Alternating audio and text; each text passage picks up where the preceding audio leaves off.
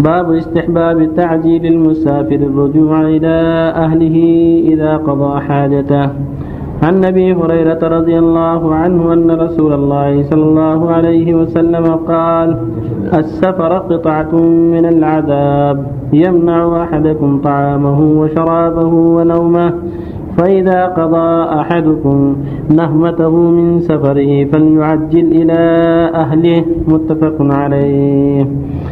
باب استحباب القدوم على أهله نهارا وكراهته في الليل لغير حاجة. عن جابر رضي الله عنه أن رسول الله صلى الله عليه وسلم قال إذا أطال أحدكم الغيبة فلا يطرقن أهله ليلا. وفي رواية أن رسول الله صلى الله عليه وسلم نهى أن يطرق الرجل أهله ليلا. متفق عليه. وعن انس رضي الله عنه قال كان رسول الله صلى الله عليه وسلم لا يطرق أهله ليلا وكان يأتيهم غدوة أو عشية. متفق عليه. بالله التوفيق وصلى الله على نبينا محمد. صلى الله وسلم على رسول الله وعلى آله وأصحابه. أما بعد هذه الأحاديث فيما يتعلق بالسفر وأحكامه. يقول النبي صلى الله عليه وسلم السفر قطعة من العذاب يمنع أحدكم طعامه وشرابه ونومه فإذا قضى أحدكم نعمته والسفر فليعجل إلى أهله. يبين صلى الله عليه وسلم أن السفر فيه مشقة في الغالب. يمنع الإنسان من طعامه المعتاد وشرابه المعتاد ونومه المعتاد. فالسنة أن يعجل بالإياب إذا قضى حاجته ونعمته. إما في تعجيل الإياب من الراحة والاجتماع بالأهل والسلام من بقية تعب السفر. وكل من جرب الأسفار عرف ذلك. ولا سيما إذا طال السفر. فينبغي المؤمن أن يلاحظ ذلك وأن تكون أسفاره عند الحاجة وأن يعجل بالإياب إلى أهله إذا قضى نهمته بما في ذلك من المصالح له ولأهله. وقد يكون السفر أخطار أخرى من جهة الاجتماع مع لا ينبغي الاجتماع بهم من جهة وجود الدعاة إلى الباطل. أو الأخلاق التي تضر المسافر. وفي كل حال المسافر ينبغي له أن يتحرى قضاء حاجته بسرعة ثم يرجع إلى أهله بعيدا عن أسباب الشر وعن أسباب الأذى وعما يضر خلقه ودينه وسمعته أو يضر أهله بتأخير الإياب إليهم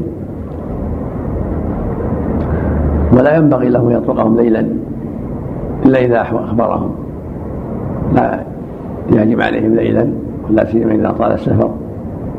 يتخونه قد يرى منهم ما لا ينبغي. ولهذا قال صلى الله عليه وسلم إذا أطال أحدهم غيبة فلا يطرق أهله ليلا. ونهى عن الطروق ليلا. بل كان يقدم أول النهار أو آخر النهار. وفي الصحيحين أنه قدم ذات يوم في بعض الأسفار في آخر النهار فقال أمهلوا حتى تدخلوا ليلا. كي تمتشط الشعثة وتستحد المغيبة؟ لأن المرأة إذا درت عن قدوم زوجها استعدت بما ينبغي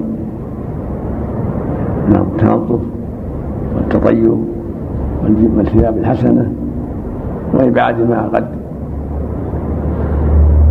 يحسن إبعاده في البيت من أشياء لا يرضاها الزوج فالمقصود أن قدومه عليها وهي, وهي على علم أهله على علم يكون أولى لا يهجم عليهم بعد طول الغيبة ليلا إلا إذا أخبره أنه سوف يقدم هذه الليلة فلا بأس. وفق الله جميعا. العشي متى أخره؟ يقول قدم عشيا أو بكرة. نعم. مت- متى يبدأ العشي وينتهي؟ العشية بعد الظهر والغدوة قبل الظهر. متى؟ الغدوة ما قبل الظهر والعشية ما بعد الظهر. يعني إلى المغرب العشية. نعم. يا شيخ أحسن الله إليك. حديث جابر الأمر فيه للوجوب أم للاستحباب؟ نعم. حديث جابر الأمر فيه للوجوب النهي. هذا ظاهر هذا ظاهر الأحاديث لأن الأصل في النهي التحريم والأصل في الأوامر الوجوب.